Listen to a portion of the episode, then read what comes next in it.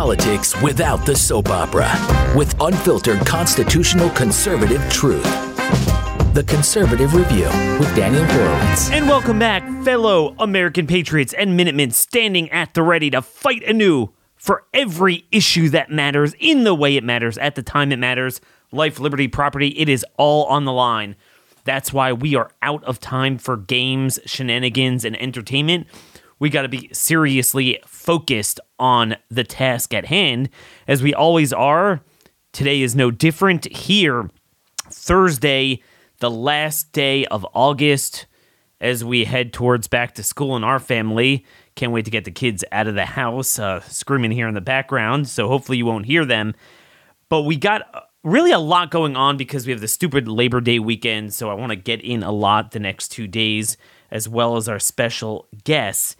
You listen to conservative media, and it's never focused on the issue that matters in the way it matters, the time it matters. And might they might might focus on an issue that's important or matters, but never in the way and the time it matters. It's all about symbolism over substance. What's what's very interesting is every few days they have a new meme, a new hero, a new symbolism to focus on. And right now we need to be focused on there, there's two things that matter. You take the top 5 to 10 issues of our civilization that they are destroying us on. And you have the GOP House control with the budget bill and you have the red states that need to be pressured to be Florida plus. Everything else is noise and doesn't matter and will not get the job done. So this week, it's this focus on this 12 year old boy, Jaden, in, in Colorado Springs, that had the Gadsden flag, and the, the teacher kicked him out.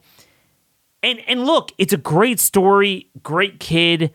I think there's a lot that could be done with that to get involved with parents getting together in school districts and not just getting together to ch- change the culture, but getting their kids together. Uh, just like the other side brainwashes their kids, we should do it the other way. I'm all for that. There's a lot that could be done. I, I don't want to look like I'm making fun out of it. But it's sizzle without steak. It's an icing without a cake. It's a melody or a harmony without a melody. See, if we had a movement focused on patrolling wayward Republicans and wayward Republican policies that could easily be turned around at the time it matters and the way it matters, then certainly symbolism and rallying cries and flags and symbolic people are important. But what tends to happen is we get left with nothing but the symbolism because it makes a great show. It's all a means towards putting on a good show, not using your show and your platform to achieve a great ends. So, this is why we are where we are today with no focus. To this day, we could have had five weeks of focus pressuring McCarthy to come back in session, dealing with our issues, dealing with defunding the anarcho tyranny going on. I want to get into the anarcho tyranny as our first issue but just first on this all sizzle and no steak.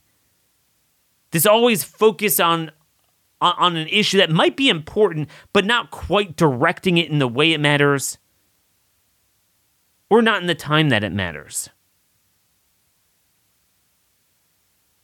Mitch McConnell. As you all know, there is nobody alive who worked harder and earlier to get rid of him.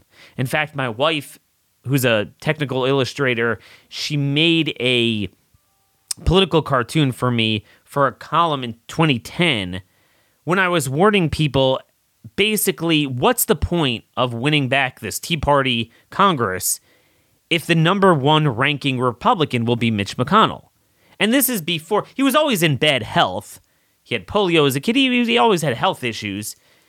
Uh, but you know, putting that aside, he was always lackluster. He he didn't share our values, and even when he kind of did, it's like bringing. I, I used to have a line. I said bringing a Mitch McConnell to a Chuck Schumer fight. It just doesn't make any sense. You can't have a leader like that. And I was literally the only person doing it. All these famous talk show hosts bashed me at the time for fighting him. And I fought him and fought him I helped recruit against him in 2014. No one joined. And then finally, after years, people realized he was horrible. He was horrible. And his net approval was way underwater among Republican voters, which is unprecedented for a leader of your party. He was ripe for the pickings in 2020. But Trump came in and endorsed him, and that was the end of the story. So now, when he no longer matters and the more relevant player is Kevin McCarthy because they have the majority in the House, and McConnell is done with, it's just a question is does he live out the year? Or, you know, when they get rid of him, he's certainly not going to run for reelection in 2026. It's probably not going to last until then, given the amount of vaccines he had. But now everyone's, this is terrible. This is embarrassing. And I'm thinking, la di da. Yeah, always a day late, a dollar short, or rather, you know, 10 years too late and trillions of dollars too short. We have McConnell's disciples that are now the big heroes in the Senate and in the House. And you know what? I laugh at my colleagues. I actually, I'm ironically, I'm going to come full circle and defend McConnell against my colleagues. Mitch McConnell is more lucid than conservative media.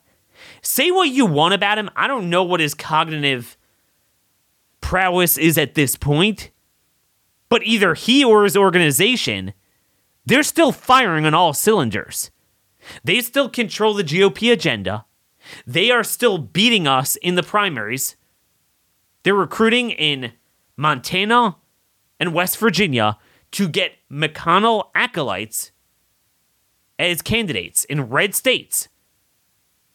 And the MAGA movement is going along with it because Trump, ironically, agrees with Mitch McConnell. Trump loves Jim Justice, the lockdown king of West Virginia, to run for Senate against Alex Mooney. So McConnell is actually winning. They're the fools. McConnell doesn't subvert his stated beliefs. The people making fun out of McConnell subvert their stated beliefs oh, it's terrible, Mitch McConnell. Yeah, but McConnell is a dead duck. I mean, we needed to get rid of him 15 years ago.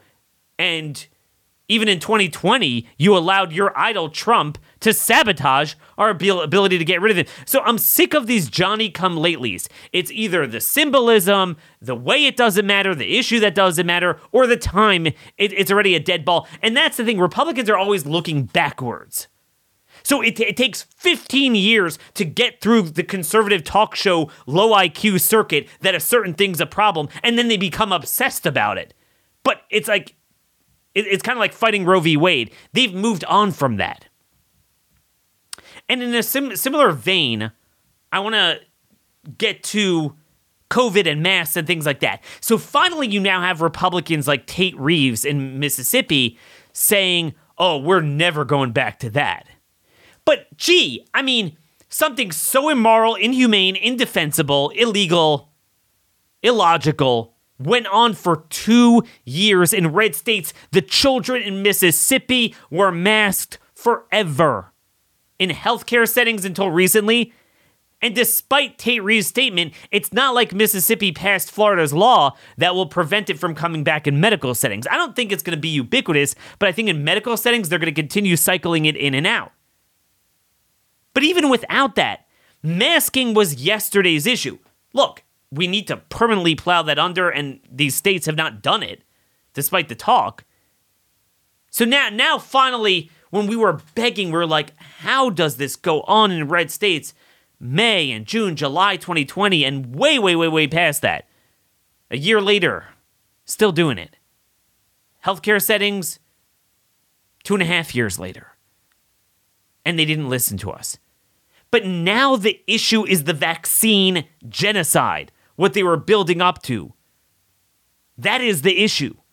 And on that front, they won't raise a single question about it. So Tate Reeves was horrible on masking when it mattered, and now it's like, oh, we're not going to do it. While his own health director is paying off influencers a $1,000 to pimp the death shots. Oh, but they're very pro life in Mississippi. Tate Reeves, give me a freaking break. So many more people are killed and maimed from the COVID shots than, than abortion. See what I mean? It's always yesterday's issue. It's always looking backwards. It's always relative to the Democrats. All right, so yeah, I fine. Mississippi won't be quite as bad now with masking as California. But is that a victory? No, the Overton window moved over. So I just wanted to give you kind of a 10 minute presentation there, a couple of examples with Jaden, with McConnell, with Tate Reeves and masking. And it's the same thing with Trump too. Trump's like, we're so he got a lot of blowback from the Glenn Beck interview where he was pimping the, the lockdowns. Everything. He's like, we're not going to comply. But again, that's yesterday's issue. Now the issue is the vaccines where you're praising warp speed. And even with, but when it came to masking and, and lockdowns, you pushed it.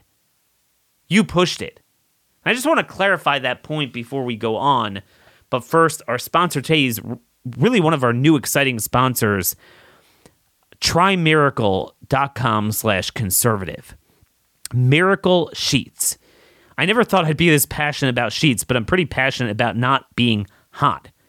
I hate being hot, and sometimes I used to go to sleep and then you wake up a couple hours later, you're hot. And the reality is that people's temperature fluctuates at night. That's the single biggest factor in making you not sleep well. Um, Miracle Made uses silver infused fabrics and makes temperature regulating bedding so you could sleep at the perfect temperature all night long. So now I crave to get in under those sheets. It is perfect. I don't get hot anymore. Um, it feels different. The self cooling properties are amazing. The other big thing is self clean. Because they're infused with silver, it prevents nine, up to 99.7% of bacterial growth uh, so they last three times longer without washing them. And when you have four kids, that is a a big deal. I mean, you got to wash them eventually, but but it's it's a huge deal. And then you know, finally, it's the price. That there's a lot of other people that advertise on these shows for more luxurious comfort and quality, but this stuff just you're priced out of it hundreds of dollars. So here they're much more affordable, and especially with the deal we have. Here's the deal: you go to trymiracle.com/conservative.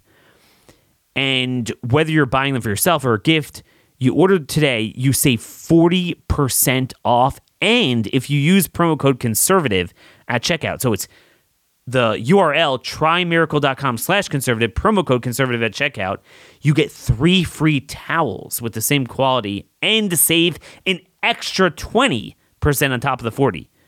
And then if you think you get it and you're like, eh, I don't I don't feel the difference, 30 day money back guarantee no questions, 100% refund. So again, upgrade your sleep to Miracle Made by going to trymiracle.com slash conservative and promo code conservative to claim your your three free towels and save an extra 20% off. Again, trymiracle.com slash conservative, offer code conservative. So I just want to make it clear th- th- there's this narrative from the Trump people that he never did any of this. It was the governors, it was this, it was Biden. So again, this is the Overton window. Biden builds off of his spending, Biden builds off of his edicts. So in a technical sense, Biden was the one who had the mask mandates, you know, the the airplanes and all this stuff. But at the end of the day, all the lying crap came out of the Trump administration. So First of all, the airlines mandated it. And if I remember correctly, TSA would, would tell you to put it on in 2020, not just 2021. Okay, they worked with them to do it. They just didn't have that technical executive order, but it was all baked under his administration. It was all baked. And when they say they didn't do mandates, so yeah, they didn't have an executive order, but A, they produced all of the fake data saying you need to be doing this, and B, they went around to all the red states and and pressured the hell out of them. You could Google it. White House Coronavirus Task Force, January 14th, Florida, masking social distancing. You'll get a, a bunch of local Florida uh, reports on it. January 14, 2021. 10 months after the lie. Eight, nine months after any sane person understood the scam. And he spent his last hours in office Karening Florida. You can't make this up. You need to do mask mandates. That's what they were asking for. So, like, yeah, we didn't have a federal one. Yeah, you just said that the states need to do it. It's unreal what this guy gets away with. The gaslighting is insane. And remember, this wasn't the deep state of HHS. I'm, I'm sick of hearing about the deep state. This was the shallow state. This wasn't even the top HHS officials that were political appointees under Trump. This was the White House. The top White House aides were calling DeSantis the entire year and saying, You're ruining our reelection. Remember, Trump ran ads. And he said this during the debate, touting COVID fascism. He ran ads touting Fauci, quote, and, and Fauci started one of them saying how Trump always listened to him. Again, most bad policies are not irrevocable. We said at the time, remember when I did the shows during March 2020? You don't have to presuppose, that was the word I used, presuppose that this is the correct thing to do in a permanent lockdown. Do a much smaller scale down bill just to deal with this week. But instead, they funded a permanent change to mail in ballots, permanent unemployment, permanent CDC funding for all this stuff. He built all of it. He built the cake. Biden was merely the icing. So we need to focus on the budget bill right now at a federal level. But I want to get to, before we get to our guest, I want to get out a couple things on anarcho tyranny. So, one of the biggest threats we face, the top five, is anarcho tyranny, where they have a system, and it's not about two tier justice, even, it's about control. It's about control. They want to empower their interests. So when it comes to their people, you could murder, boot, uh, burn, loot, whatever you want. When it comes to our people, just for your existence, you're going to be put into prison. But the problem is so we already know that in blue states, you cannot function. Okay, that that is clear. That you will be locked up for living your life, and the worst criminals will be exonerated. And worse than exonerated, I don't know if you guys saw there's this article out of Denver, the Denver Post. I'm trying to pull this up here, where they are paying BLM, it's one of the few examples. We had this in Minnesota, New York, New York City, a payout, a settlement. They're paying them millions of dollars for rioting. It's unreal. Like, oh, we, we didn't treat you properly. You juxtapose that to January 6th, it's unbelievable. But I have news for you. This is happening in red states too. This is from Fox 26. It's unreal. Every month, 30 to 40 convicted felons walk out free from jail on bond for possessing something they can't legally have a gun. Many of them go on to hurt or kill someone. Okay, this is a local Fox reporting. This is Harris County, Houston. We've we've reported on this the last number, you know, five six years. The recognizance bonds they have there that repeat violent offenders that are caught illegally with guns, they just walk and they go on to kill. There's so many examples of this over the last few years. So this was a guy, 29 year old Marcus Deshaun O'Neill. He's a registered sex offender convicted of sexual assault of a child. And last month he got off on parole after serving time for felony possession of a weapon charge after being a child sex offender. He was actually sent to prison for three years, but he was let out on parole. And the state asked to be held, and uh, the judge let him out on just $15,000. Next day, he walks out. 17 days later, He's charged with felon in possession of a weapon, a gun, and aggravated assault. He's accused of pistol whipping a man that he rear ended, you know, his truck on a freeway. And according to Crime Stoppers, during 2022 and the first six months of this year, 2,530 defendants charged with felon in possession of a weapon were granted bond in Harris County. About a fourth of them, 569, went for personal recognizance, meaning get out free. They, they paid nothing. Now, you might be telling me, well, you know, this is a blue city. It's a blue city. That's true. But the state legislature controls the criminal justice system. This has been a known problem, and they went through the legislative session without dealing with the bond problems in Houston. And the governor is weak, and now they're out of session for two years. So every major city in nearly every red state is a toilet.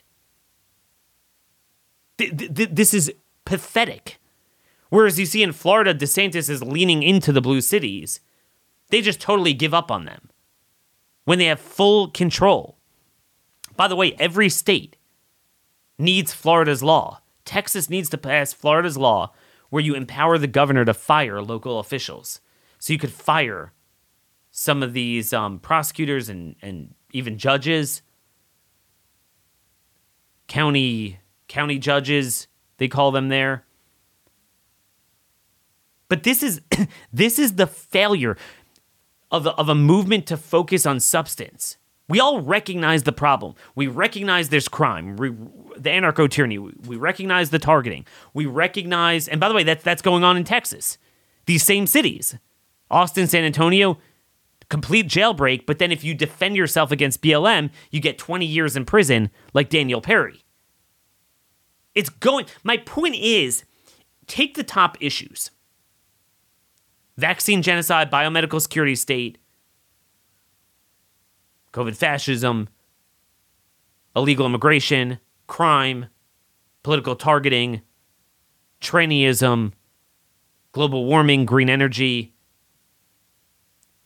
And you go around to our sphere of influence, meaning where this very robust conservative industry has the ability to pressure and influence Republican officials.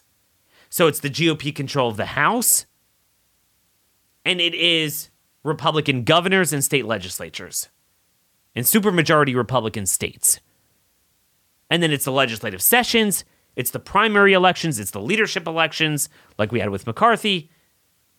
How often does this extremely robust and ever growing conservative industry lean in on the issues and strategies and elections that matter in the way they matter at the time they matter. They don't. It's all these feel good stories, the mugshot, symbolism, memes. That's what it is. What I do is I patrol in any red state what could we be do- doing? And anything that's contrary to the culture of what we say we want, that should be zapped immediately. And again, you could join our teams, our Strike Force teams that are that are doing this now. Conaction.network. We have in in most of the red states uh, a team, you know, the varying strengths. We do have one set up in Texas, but we need to go through red state government with a fine tooth comb and see every aspect that does not comport with our values and we need an immediate reversal. And I will tell you go down that iTunes top 50 list. If every one of these guys would do a show like I do, you would have a different party, a different movement, a different country. But instead, it's all memes. And that's why, you know, I meant to say this. Nancy Mace, she's one of the top rhinos from South Carolina in Congress. She is, whenever you want to pass something good out of Congress, there's five rhinos that are trying to derail it. She's always one of them. but she's now gotten these memes about the Biden corruption. She's become the big hero. She's latched onto that. So, so now she's a big MAGA hero. And DeSantis is, may as well be garbage.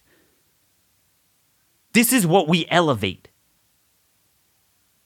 And the thing about the substance is the style, I mean the the symbolism over substance, it's not that symbolism isn't important in the right way. But if you incentivize a movement of leaders and thought leaders and Republicans, elected officials, that you're going to be elevated as a hero for memeing. So then what they do is they just, on, on substance, they continue doing what they've always done, which is why we've made zero progress in changing the party. And they just know they could ingratiate themselves to talk radio circuit by simply focusing on memes. Oh, this is real cool. This is the point. The left has a movement of serious thinkers and doers. So they have a movement, not just in blue states, in every red state. If you have any initiative in, let's say, an 80 20 county that's going to go a certain direction on, on a, a critical issue. You're never going to go in there without leftist opposition. Now, maybe you'll overwhelm them. Often you don't. Often, even in those areas, you'll have the left getting away with it. But even where we win, it's not because the left didn't show up. They show up. They, you know, pick your top issues, your top decision points, leverage points, legislation, elections, they're there. So they have their Twitter BSers, their memers, and whatever, but it's all icing on a cake that's already built. We only have icing floating around in the air without a cake. We have a sizzle without a steak. So, you know, you'll have someone, a heroic moment. A 12 year old kid does something, or Anthony Oliver makes a song. And suddenly they'll be the new Bill Buckley. They'll be the new James Madison, but they're not. They're not. I mean, I don't know where Oliver Anthony stands on the issues. Well, you're going to make it now he's on the top talk shows and Joe Rogan and and again, it's important to rope in Joe Rogan and his audience. But they can't be the th- thought leaders. Because if they are, you get what we have today, which is nothing. You just dance around in a circle, and the left runs circles around you. So we'll elevate. No, again, like, is this 12 year old now going to be the thought leader? Again, it seems like a terrific kid. We need to raise more kids like that. But it's it's only a movement that's devoid of any substance that any three minutes you could have someone suddenly rocket to the top as a big hero. The left never has that. And that's why the left doesn't need a, a Donald Trump. Think about it. Their most successful presidency was literally through the conduit of a dead carcass. Joe Biden's a nothing. You speak to any Democrat, no one loves the guy, but nonetheless, they're being successful. They're implementing. You could laugh at, at a Biden all you want. He's running circles around Republicans. You could laugh at a Mitch McConnell all you want. He's running circles around MAGA. Chamber of Commerce is still winning. And MAGA even goes along with it and just makes the chamber great again, makes America gay again. I mean, I mean, this is what happens when it's not a, when you don't have a cake. You just have icing, so you could take an excrement sandwich and put icing on it, and now it's great because it's got the icing. It's got that symbol, symbolic stamp. It's got the kosher stamp of approval of MAGA. But you know, you know, it's it's like sifting through the sand, and you take the sand and leave the diamond. You miss the point. And, and, and this is what happens. I just want to say it doesn't have to be this way. On the one hand, we're screwed. The federal government is irremediably broken. The blue states are nuts. They're like Europe. We have nowhere in the world to go but to take where, at least at, at, at a base level, the majority of people would agree with us. There's very few places left in the world like that, by the way. Most parts of the world, they're, they're all in on this. The people are brainwashed. But to take those areas and floor the gas pedal, that's what we need to do. So I want to take this discussion to the next level of, you know, actually focusing on substance and what we can do about things with our next guest, Steve Friend. So again, when we're discussing the two modalities of our operation, there's two things we can do at a political level. It's the GOP House through the budget bill and red states. Everything else is BS. Or let me say everything else is icing on top of the cake, which could be important. There's a lot of things we can do as people, as a culture. We talked about yesterday, just say no, a culture of opposition from the people themselves. But ultimately, you need that's a rallying cry built off of mechanically something that you're pushing. The American Revolution was like that. It was the state legislatures that really created the Continental Congress, coordinated a political opposition that eventually turned into a uh, kinetic force one. But that's what you need. You need ultimately to utilize power. And in order to do that, you need to utilize your sphere of influence. Now, we have a movement. Well, it's really an industry, but let's just call it a movement that's yay big saying that the FBI and DOJ and other agencies, the federal government in particular, is taking us to the nightmare scenario scenario of our founders and using the boot of government to persecute political opponents. Something our founders would have been very familiar with and certainly would have wanted to prevent when constructing their new government. So that's that's a pretty big deal. It would rank in everyone's top 3 and really among my colleagues it would definitely be their top issue cuz COVID fascism ain't to come up to that level because they most of them don't care or you know Mr. Trump that type of thing. Fine, that's great. So we're all united. There's a heck of a lot we should be able to do with that. But even on the issue that they passionately claim to care about, they don't fight for it in the way it matters. So we certainly talked about that with the budget bill. We're pushing Representative Andrew Clyde's uh, amendments. I have a column out today explaining that uh, that there is no excuse on the Commerce, Justice, Science budget bill. We should say we are not funding Trump's uh, pro- prosecution of Trump. Now, he's not the only thing that matters. There are other reforms that need to be pushed in.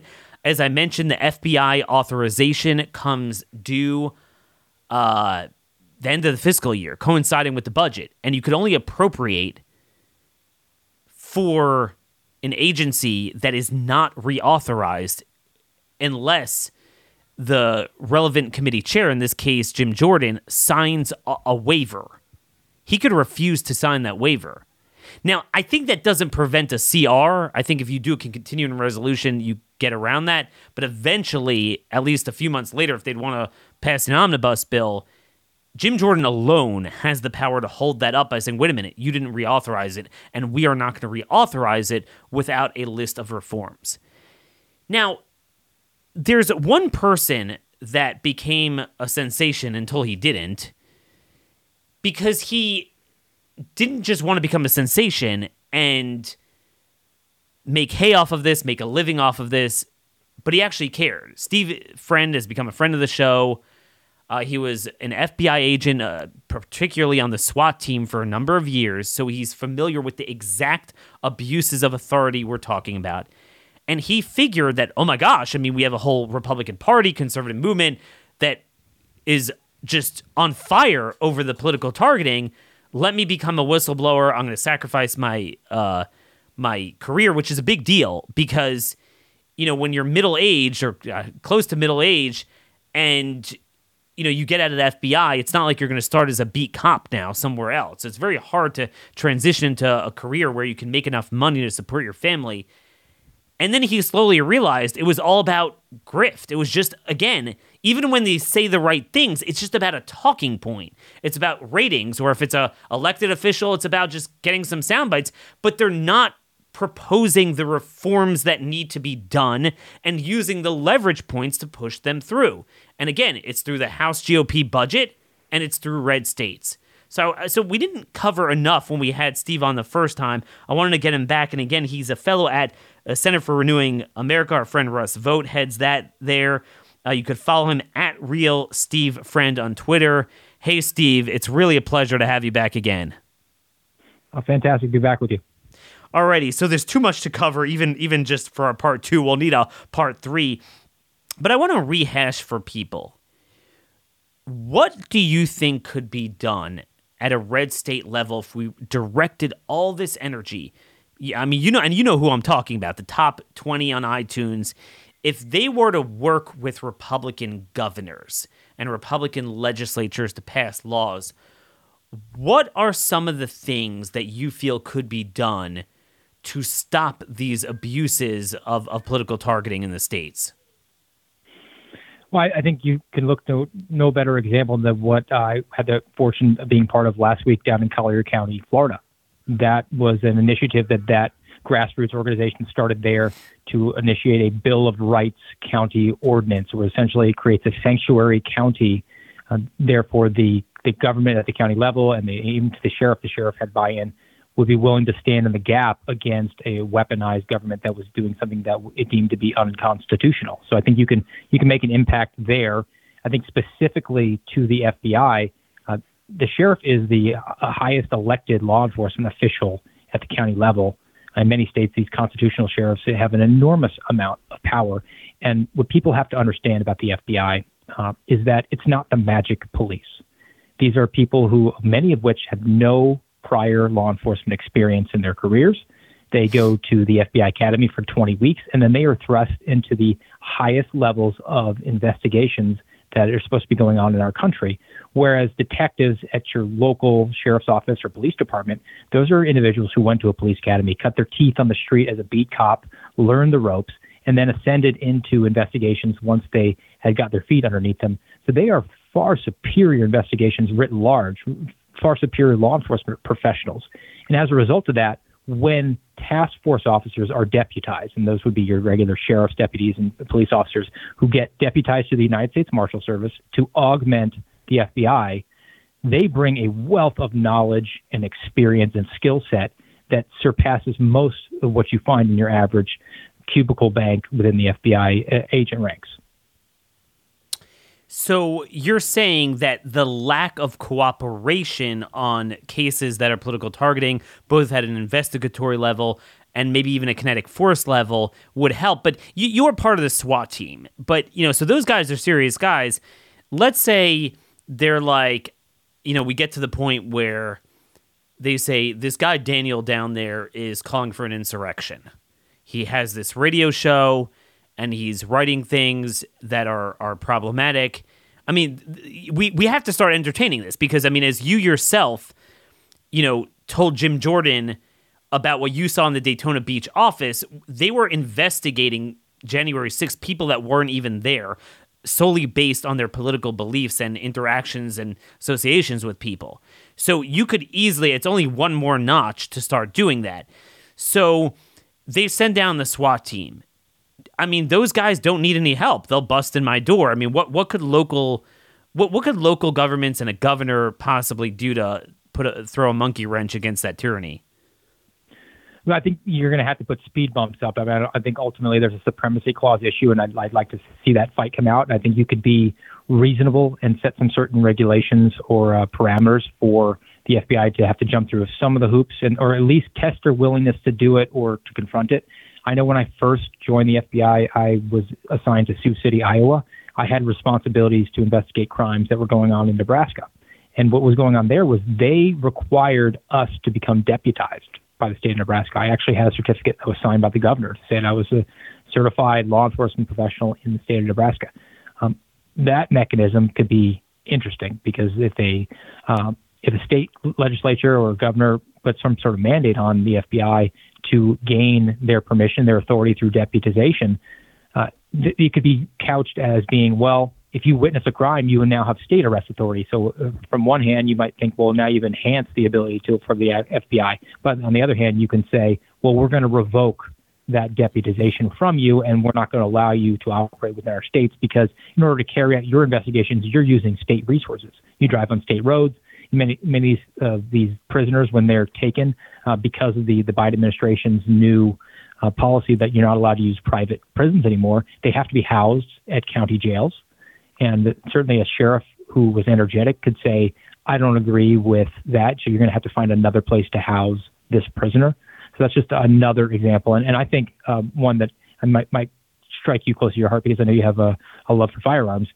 I think that in order to ensure safety, it's completely reasonable for a state to ask FBI agents to pass a state law enforcement officer qualification exam that they normally ask their deputies and their police officers to pass in order to carry a firearm in furtherance of their duty as a as a law enforcement professional. You would be surprised at the amount of FBI agents that are not proficient in the use of a firearm, and they would struggle immensely to pass most state qualifications. And, and, I think what's important about the bottom line is look, nothing is a hard trigger with the supremacy clause and things like that. Although I believe that, you know, when a government is tyrannical, our founders envision the separation of powers that other, you know, all things equal, one branch or one sphere of government might have the upper hand on something, but if they're doing something tyrannical, the doctrine of lowest magistrate dictates that you need to use whatever tools of government you have to to push back against that, and you got to step out of your line to get them to step out of their line and to interpose against that tyranny. And I think, you know, you could have talk show hosts exposing tyrannical raids or you know overbearing use of force, but it's not the same as when the state government helps fuel that and exposes it and says, hey, you know, we're going to, you know, be flagging agents if we see they're doing some of this stuff. We're going to take away their certification. Well, yeah, they might, the feds might come and do what they want anyway, but that will further fuel the fight, which ultimately hinges upon the people. You know, at least at this stage in our republic, pop- popular opinion still does govern. Um, and that's actually not a republic, that's a democracy, and it's not great, but um, it does matter and it needs to be utilized because it's always utilized against us. So, you know, what you're saying is not a hard trigger, but it's a lot more robust than what we're doing now, which is just like the state governors won't say anything, do anything. You know, you at least speak out against it, defend people. So I want I want to talk about um you know, some real live examples that there's so many crazy stories that we want to talk about that just get pigeonholed. We're going to talk about one tomorrow uh, but one of them, or two, I want to talk about two of them. there was a recent FBI raid in Utah where they killed this guy, uh, Craig Robinson or Robertson, who uh, made threats online to to Biden. And they came in there. It seems like he was really overweight and old and didn't pose much of a threat. He wound up dead. And then there's this case in Albuquerque where someone was, you know, a home raid resulted in someone being killed by the FBI. And I can't even find the name of the guy. I can't even find any information. Could you start with the Utah case and go through what you feel went wrong there, where it's coming from, and how that embodies the core problems with the FBI that need to be dealt with? Yes, there's there's multiple problems that, that were exposed with this Utah incident. So the the subject made some threats against Alvin Bragg in March. The FBI agents approached him. He told them to get a warrant. He didn't want to talk to them, so they left. And then he went online and made threats against the FBI. And all this happened in March. Now I don't know what happened with that investigation. I don't know if the FBI just kept it open to keep an eye on him. They might have brought the case to a federal prosecutor and it just wasn't brought in a timely fashion. But however you want to put it, five months elapse without any sort of action taken against him in, a criminal sense. And then he makes threats against Joe Biden in August. Well, one would think that having made threats five months earlier and not having followed through on those threats actually bodes in his favor as being empty threats and they're not really, there's no intent behind them. Nevertheless, the FBI used those earlier threats to bolster its case of probable cause and actually take the case away from a Secret Service investigation because of the earlier threats and paint him in a way that he seemed to be making threats against state officials and the president and the FBI. So that was going to necessitate his arrest. Now, the FBI has a problem where it views its agents as case managers as opposed to case agents. So when you watch TV and the movies and the FBI agent solves the case and then they go arrest the bad guy, that doesn't exist anymore. the case manager is moving chess pieces around a board. So if you need financial analysis done, you send it to a forensic accountant. If you need evidence collection done, the evidence collection team does it. Surveillance, surveillance team does it. And when comes time to make the arrest, they now default to sending the SWAT team. That's viewed as the mm. default arrest option. So SWAT comes in and essentially introduces a higher level or a higher likelihood of a violent outcome because they brought those tools to bear. Where a logical, reasonable investigator going up to the door, or as he was prior done in three uh, in March, they would have known he was not ambulatory, he was not in good health. It would have been far more reasonable to me to set up a surveillance where you just could have sat at his mailbox and waited for him to walk out and grab him. Now, a final portion of this that is not evaded uh, any sort of spotlight is that the special agent in charge of the Salt Lake City office is brand new. She was elevated on July 31st, so a few minutes before this. I don't know if she actually had even arrived at this point. And in either case, it doesn't matter because there would be an acting special agent in charge, again, a temporary substitute in that position. And briefing up the chain of command to the J. Edgar Hoover building that you had a threat to the president it briefs way better to say you sent the SWAT team to address that threat rather than just sending the same old special agent to knock on his door. So I think that that is also a problem that needs to be addressed here. So in, in other words, what you're saying is there's a culture where there's an on or off switch, and I think this is really what we saw getting back to Ruby Ridge. You could have a guy that it's like, yeah, you have these charges and there it was trumped up and entrapment um, on on these minor charges. A guy, a weird guy, holed up on some mountain somewhere. That he's not. It's not a live threat that you need to come in there. You could wait the guy out.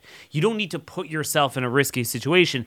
But for them, there's no deciphering of threat level that this guy has ties to ISIS and major training, and he might even have a suicide pact on him. Versus some kind of schlubby guy that that can't move and then they get in there and get themselves in a situation where yeah you know ultimately it might be okay you know it was you, can't say they weren't justified in shooting but the entire premise of what they did wasn't justified and that led to that is that is that is that the point you're making yeah, I think that they, they are just more leaning heavily on these tools that they have at their disposal. It's it's just almost like if I hand a hammer to my nine year old and tell him to hold it for an hour he can't make it an hour without using that hammer to hit something. And that's what the FBI has at its disposal with all these tools. And they, they are compelled to, to justify having them. I mean, the SWAT team has to have a certain number of operations a year in order to, to justify the tools that it has. And, and these are not, again, this is not the magical police. This is not a magical SWAT team. They're rolling around with standard body armor and uh, a carbine rifle and, and a Glock handgun. So it's, it's not like it's any more sophisticated than your typical sheriff's department uh, SWAT team would be. But the FBI, I think, is is always justifying its actions by saying that well we're, we have to be safe and, and we're taking our personnel safety into account by using this this higher level of special weapons and tactics team to to uh, bring this arrest to um, to fruition. However, you are introducing a higher level of risk and threat when you do that, and you, you have to be logical and reasonable in, in your approach. And the FBI should pride itself on bringing people into custody using the least amount of force necessary. I know that they want to be able to call CNN and have a have a raid headline, uh, Chiron going as the uh, the helicopter films them arresting somebody, and, and and know that sounds sexier and it gets them the attention that they they feel like they are due. But I had way more success as a regular agent, just on the phone calling somebody and saying, hey, there's going to be a arrest warrant for you. Can you come and meet me? You can make arrangements because now I've eliminated the unknown. If I told them you're going to come, you're going to arrest, I'm going to handcuff you, I'm going to drive you to court, you can call your family ahead of time. They can come down there and, and be there and they can arrange to pick you up if the judge releases you. Once I've eliminated that unknown, I've eliminated most of the danger because that is what people fear and that is what leads to violence on the hands of a subject. Yeah, and, and, and I want to make it clear, even though this sounds like it runs counter to everything I've said my entire career, uh, you know, against second guessing use of force, and I'm always for using more force, but that's more with local law enforcement because by definition when you're on the scene it's very volatile it's happening right now it's happening very quick. Usually FBI investigations they're they're more long-term things like you're saying so you could arrange for that. You don't have to come in and put yourself in these situations and that's that's that's what they did with Waco that's what they did with Ruby Ridge and that's what appears happened in this Utah case. In this case, would local law enforcement have been tipped off to the raid, or do they sometimes just come in without informing them? If it involves a national security investigation, they have to have a need to know.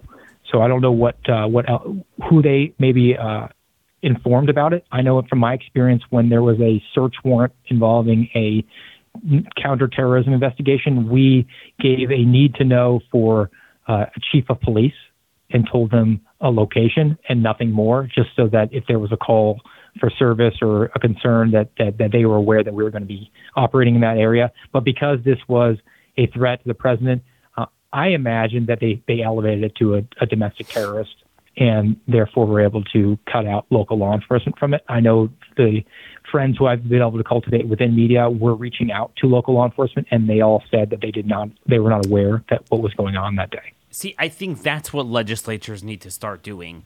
And again, I don't want to get into this thing with the supremacy clause. Like, you know, it's the same thing with the federal government invades the state with the car the states with the cartels, right? They invade the states.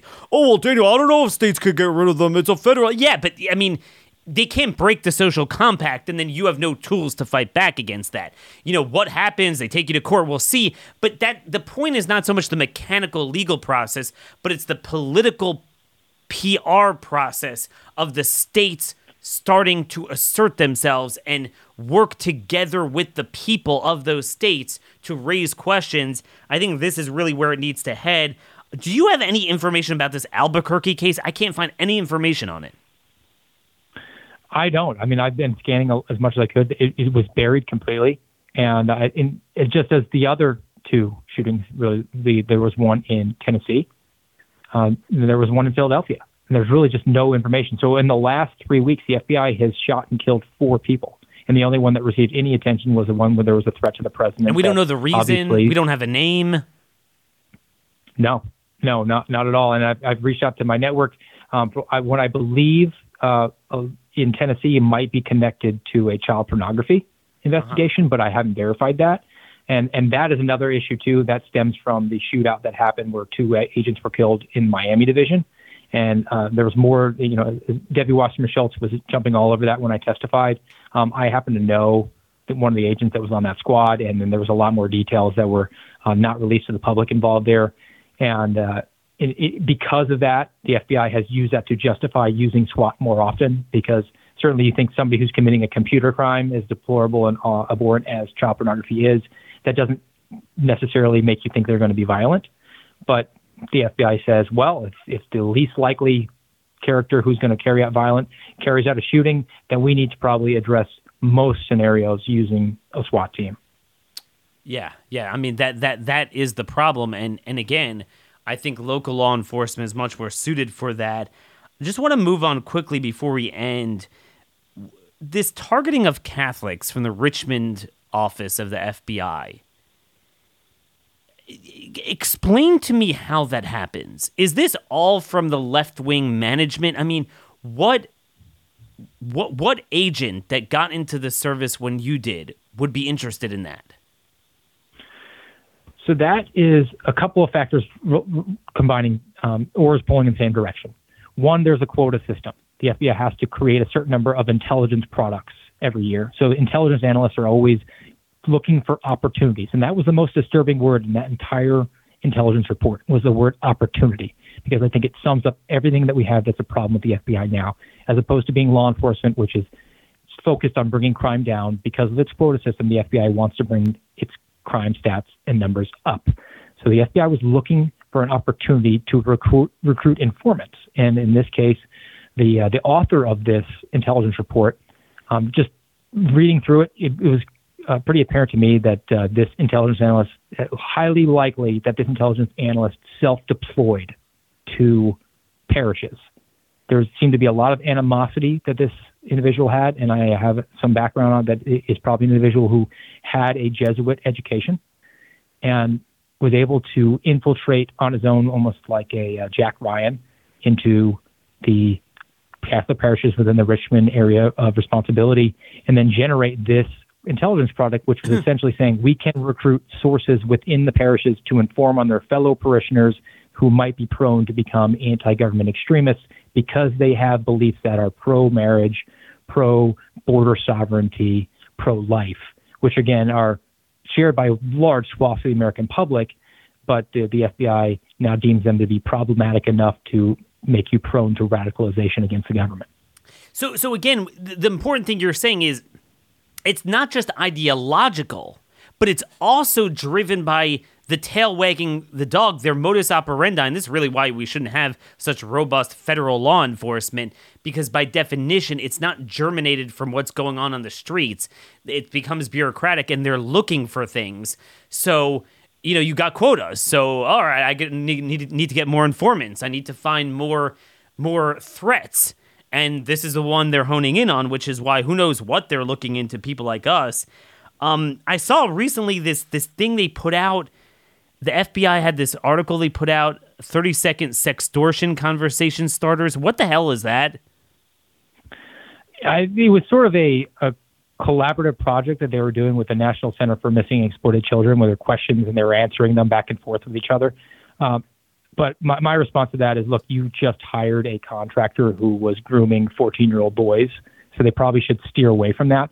Certainly, my experience in working child pornography and child exploitation matters. Um, those are serious issues, but the FBI was not willing to to take them on uh, if it meant sacrificing other things that it deemed to be a higher priority. And, and child exploitation is a low priority. That's the way the way it's banded within the FBI, most FBI field offices.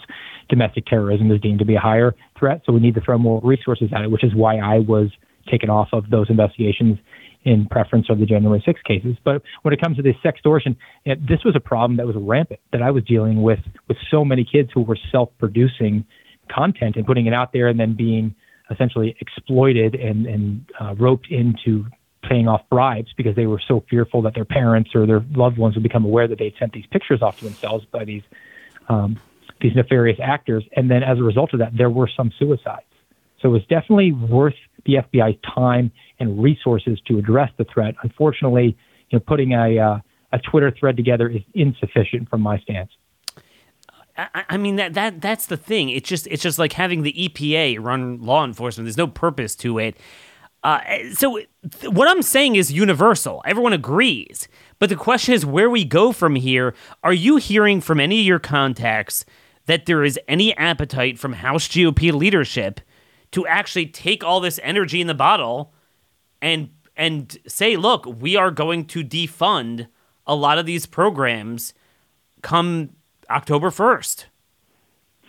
I have not, and I'm very disappointed by that. I mean, even after testifying, one of the first things that I heard in the conversations in the back rooms was that they were going to not fund the new FBI headquarters, which to me was just not even secondary. It's it's the it's bottom of object. the barrel. It's, it's a shiny object. I don't care where they're working. The DNA is corrupted. We need to make structural changes.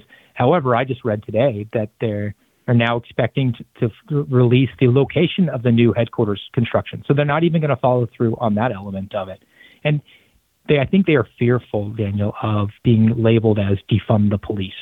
And Yes. there's a way to actually go about reforming the FBI that is not defunding the police. We, we put out a budget recommendation at Center for Renewing America that defunds the intelligence apparatus that the FBI, and the FBI makes no secret about it. It's an intelligence agency. The Domestic Investigation Operations Guide, which is its rule book, lists intelligence gathering ahead of investigations. But defunding that mechanism and certainly paring back the, the counterintelligence, counterterrorism areas that are just bloated out of control, that those funds can be routed to actual criminal investigations and beef up what those are, increase that funding. And overall, the budget of the FBI will be cut significantly. But what the thing that they that the American people expect from its premier law enforcement agency, that needs to be focused and, and highlighted above this other tertiary items like intelligence collection, which actually do not provide any benefit to us whatsoever. They might be able to say we've collected a list of a thousand people in Hawaii who were missing. That's not a law enforcement role. And the fact that you're able to say, look, it's a good thing that because because we collected this intelligence. Well, my question is, how did you collect that intelligence? What legal authority did you have to do that? And these need to be questions that our, our representatives need to ask. And unfortunately, they're just they went after the shiny object they didn't even follow through on that. They didn't even follow through. And, and that's the thing. And, and look, I'm very, you know, very dubious about the need for an FBI to begin with when you have robust local and, and state law enforcement. Fundamentally, you have a military and then law enforcement is state and local, but it's it's unrealistic that you're going to abolish it. You know, sometimes when we eh, eh, eh, when we shoot high, you don't that that doesn't happen. So you're saying you put pen to paper and identified the specific things that are very would, would would gain a lot of resonance with the American people if they stood up and they stayed in for the August recess, which of course they didn't. And you know, again, Center for Renewing America, you just look up CRA budget and focus ending the weaponization of the FBI, and you have you know you know six or seven bullet points there on what would actually denude them of the ability to politically target, to just engage in stupid things that don't uh, serve the public and and defangs their ability to be unleashed on political opponents. And then also, you know, separately, you've talked a lot about it, the red states just standing up to it. This is what we need to do. We need to direct it. It's like, Daniel, don't you think this is so important? I'm like, yeah, I think it's more important than you think it is. And that's why I don't think we could afford to just talk about it. We have to do something about it. And I really appreciate you being one of the few whistleblowers that you know, because most whistleblowers start with substance, but then they get moved into the inertia of this fame, and uh, you could you could earn a nice living, kind of just talking about it and using your expertise to talk about it. But you actually want to do something about it, and I really think this work needs to be recognized, and I want to get you in front of some people who will listen. Um, so again, you are you are at at real Steve friend on um, on Twitter. And where where do you write? You you write some columns as well.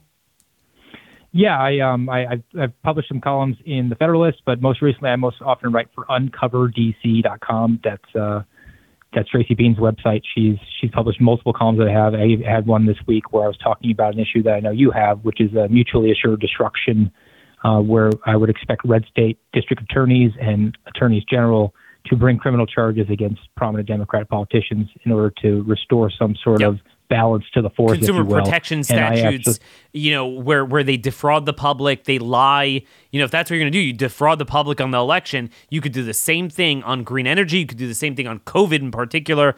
I really think we need to look into Texas going after DHS officials that are directly engaged in collaboration with the cartels and human smuggling. There's a lot of statutes on that. Um, again, it's about doing, not just talking. We're going to keep doing that. That's what we're about. I know that's what you're about. Uh, so today you didn't have to listen to the show; you were on it. I appreciate your you've been such a, a long time fan of mine and Steve's, and and we appreciate everything you've done to sacrifice your career, and hopefully we'll actually uh, achieve some sort of means. So thank thanks for joining us. Thank you all for joining us. We're out of time. Till tomorrow. God bless you all, and thank you for listening.